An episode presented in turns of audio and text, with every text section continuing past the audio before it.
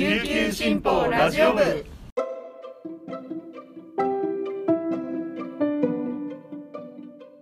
おはようございます。沖縄から届ける声の長官琉球新報ラジオ部です。2022年2月22日火曜日本日のパーソナリティはデジタル推進局の上里あやめが担当します。今日の那覇の予報は曇りのち雨。最低気温は13度最高気温は18度となっています今日が何の日か皆さんわかりますか？にゃんにゃんの語呂合わせで猫の日なんですよ。でしかも今年は2022年の2が6つあるのでスーパー猫の日だそうです。今日の琉球新報はですねあの猫だらけの特別紙面となっています。ページをめくるとあのいろんなところに読者と猫の写真が散りばめられているんですよ。だからページめくるのが本当に楽しいんです。もうどの写真も可愛すぎて本当に楽しいです。しかもあの一面の大事にも猫ちゃんのイラストがあるんですよ。これがねもうめっちゃ可愛くて猫が4匹可愛いのがいます。猫好きの皆さんぜひ見てみてください。猫に関する記事もありますよ。購読してない方もコンビニとかで気軽に買えるので今日の紙面手に取ってみてください。それでは本日のピックアップニュースをお届けします。最初は早速猫に関するニュースからお届けしましょうね。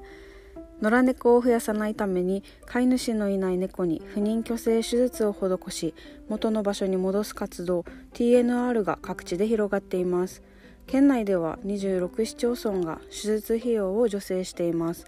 そのうち23市町村は兵庫県の動物基金から猫の無料不妊手術チケットの分配を受けています。石垣市と久米島町はふるさと納税を活用して手術費用を補助し那覇市は独自予算で対応しています。野良猫問題の背景には飼い主による遺棄や野良猫の繁殖があります。猫は1回で約6匹出産し年に2から4回出産が可能です。繁殖スピードが速いです。糞尿や鳴き声など市町村には苦情が寄せられています。市町村は法改正により犬や猫の引き取りを拒否できるようになりました。行政による野良猫の抑制策の一環として TNR 事業が拡大しています。次年度以降動物基金を活用して不妊手術事業を検討しているのはアグニ村西原町伊平屋村も検討中です。次のニュースです。沖縄に適用されていたまん延防止等重点措置が21日から解除となり時短営業を要請されていた飲食店に関する制限も解除されました。一方措置に伴い1月9日から一時停止となっている観光や飲食といった需要喚起策の再開のめどはついていません。観光や経済の関係者からはあまりにも遅すぎると県への不満の声が上がっています。沖縄観光の主要市場である東京都や大阪府では重点措置が続いておりその間の県内の旅行喚起が観光回復へ重要となっています。県内旅行喚起策沖縄再発見キャンペーンは国の地域観光支援の補助金を活用しており感染状況の警戒レベルが2位以下となることが事業実施の条件となります。ただ沖縄の警戒レベルは1段階上のレベル 3A にとどまります。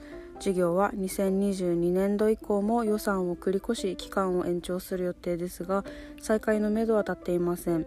判断基準については経済界から疑問の声が上がっています。最後のニュースです。ヘイトスピーチへの抗議を続ける沖縄カウンターズは21日沖縄に対するインターネット上のヘイトスピーチを紙に印刷して会場の壁面や床に貼り出し現実の空間で可視化するイベントを那覇市のブックカフェホールゆかる日で開きました。ヘイトスピーチが与える心理的な悪影響を分かりやすく表現しました。イベントは2時間限定で関係者のみに公開しました。県のヘイトスピーチを規制する条例制定に向けた有識者検討委員会の委員全員。全県議を招待し有識者検討委員1人県議1人が訪れました。空間に張り出したヘイトスピーチは約200枚。沖縄カウンターズのメンバーはこれでもほんのわずか子供が目にしたら一体どうなるのかと述べネット上にヘイトスピーチがあふれることの問題を提起しました。また県が制定を検討中のヘイトスピーチ条例に実効性を持たせるべきだと訴えました。以上本日のピックアップニュースでした。今日紹介した記事の詳しい内容は琉球新報の紙面とウェブサイトからご覧いただけます。ぜひアクセスしてみてください。そして今日は一押し記者解説はお休みですので皆さんとはここでお別れです。それでは今日も一日頑張っていきましょう。いってらっしゃい。